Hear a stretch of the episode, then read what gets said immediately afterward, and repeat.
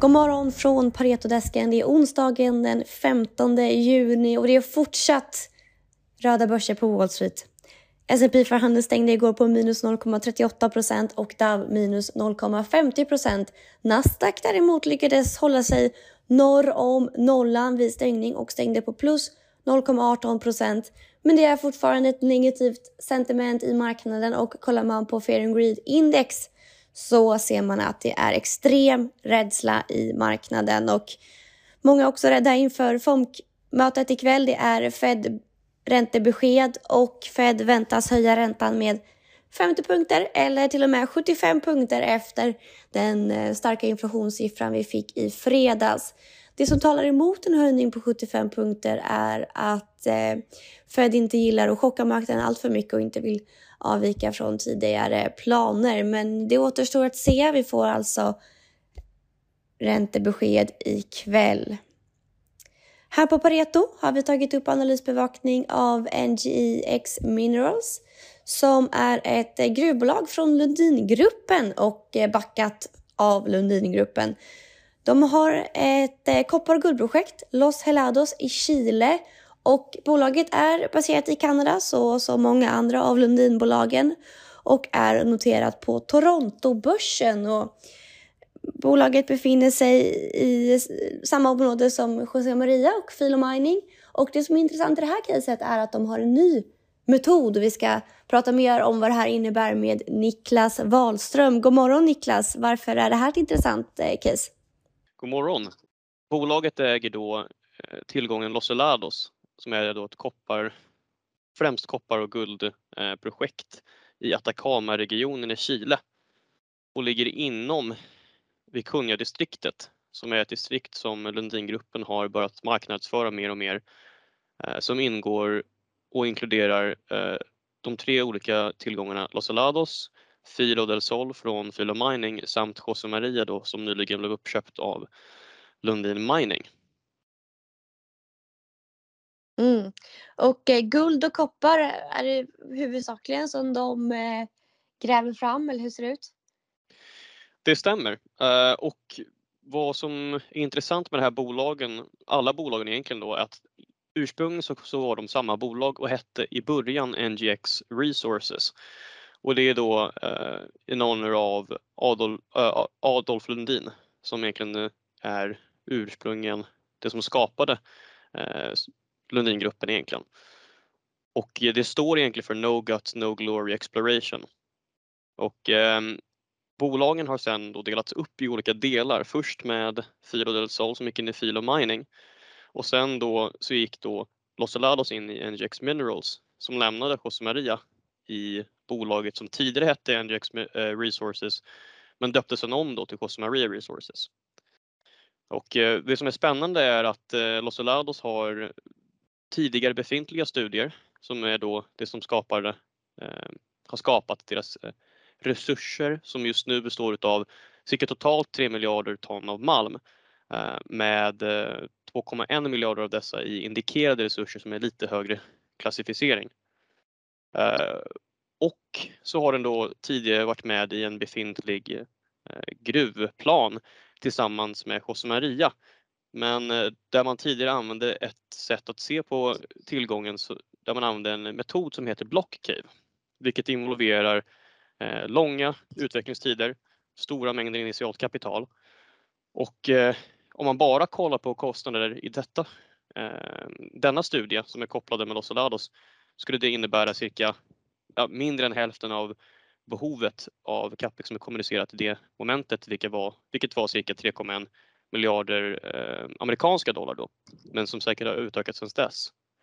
Och varför det är spännande är för att deras nya approach, som nu, de nu kallar eh, Los Alados 2.0, eh, fokuserar de då på mindre höghaltig, eh, höghaltiga zoner för att illustrera det strategiska, vilket vi ser som är för att illustrera det strategiska värdet av tillgången i detta distrikt. Då.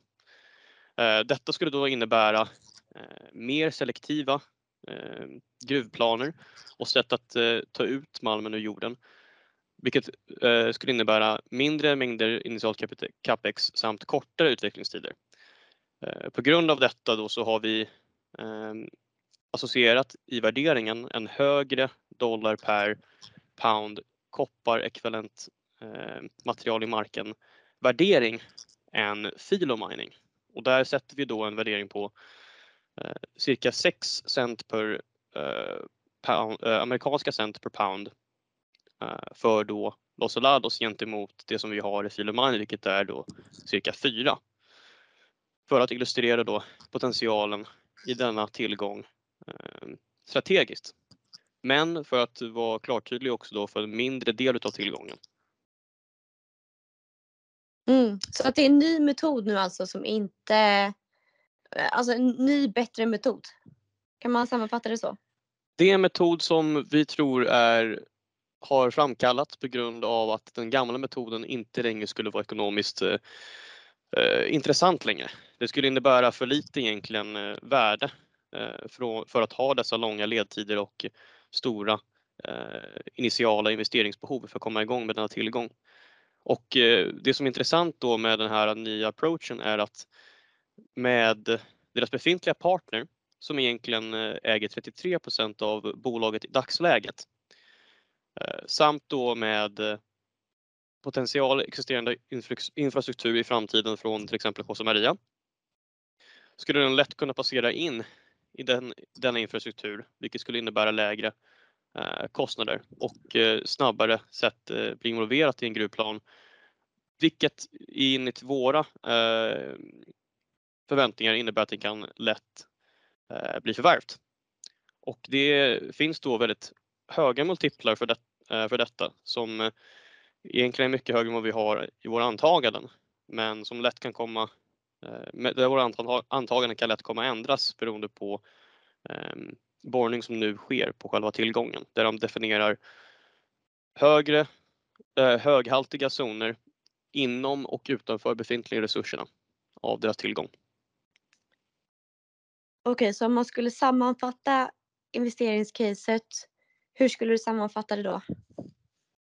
Jag skulle sammanfatta det som att det är en spännande tillgång i, en, i ett nytt eh, påbörjande gruvdistrikt eh, som har ett högt strategiskt värde för att lätt kunna placeras in i en existerande gruvinfrastruktur. Vilket innebär att det absolut finns en risk att, att det kan förvärvas men samt också att det finns en stor potential upprevidering i själva eh, riktkursen då för när bolaget fortsätter att bevisa hur pass väl eh, de kan placera in i infrastruktur samt hur snabbt man kan utveckla tillgången. Mm. Och eh, koppar guld tillgångar är ju väldigt eh, efterfrågat nu så att en, eh, en bra marknad också. Det är sant. Det, det finns eh, såklart lite marknadsoro just nu vilket gör att eh, kopparpriset kanske har gått ner lite grann.